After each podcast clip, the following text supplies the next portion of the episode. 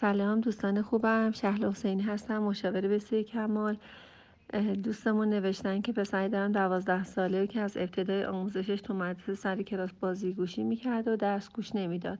چون خودم توانایی آموزش داشتم شروع کردم بهش آموزش دادم و بالا سرش کامل نشستم. الان که ششم دبستان شده بدون من تکالیفش رو انجام نمیده و با حضور منم با جنگ و دعوا کار پیش میره. به شدت اعصابم ضعیف شده و اینکه می‌بینم وابستگی باعث شده که خودش رو رها کنه و مسئولیت کارش رو به عهده نگیره.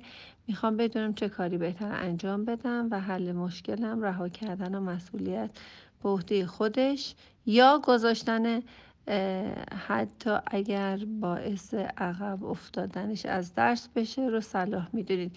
یعنی سوال کردن که به نظرتون ولش کنم که عقب بیفته به جهنم هرچی میشه. یا چیکار کنم؟ مسئولیت بحتی خودش بذارم. در واقع هر جفتشم یه چیز رو نوشتن. می‌خوام بدونم چه کاری انجام بدم. برای حل مشکلم رها کنم.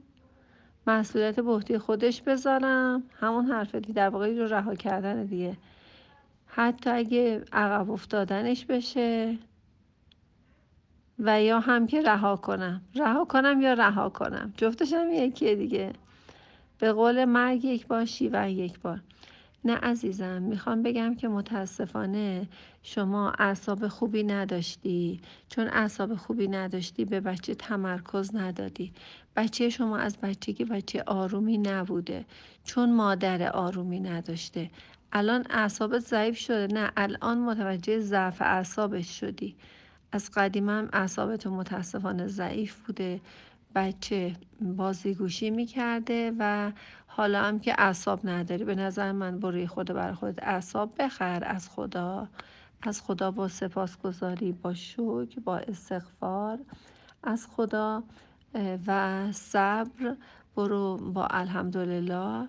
یه مقدار بر خودت حوصله و اعصاب بخر. بعد با بچم جنگ و دعوا نکن. حتما باید هر جور شده بچه ها رو وادار کنید به درس خوندن. هر جور شده نه درساشو بخونه بیشترم بخون. تا جایی که می‌تونید باید بره باید برسونید چه مرگ یک باریش. نه مرگ یک بار نیست. ما هزار بار هر روز میمیریم. به قولی مرگ یک بار شیون یک بار. نه عزیزم.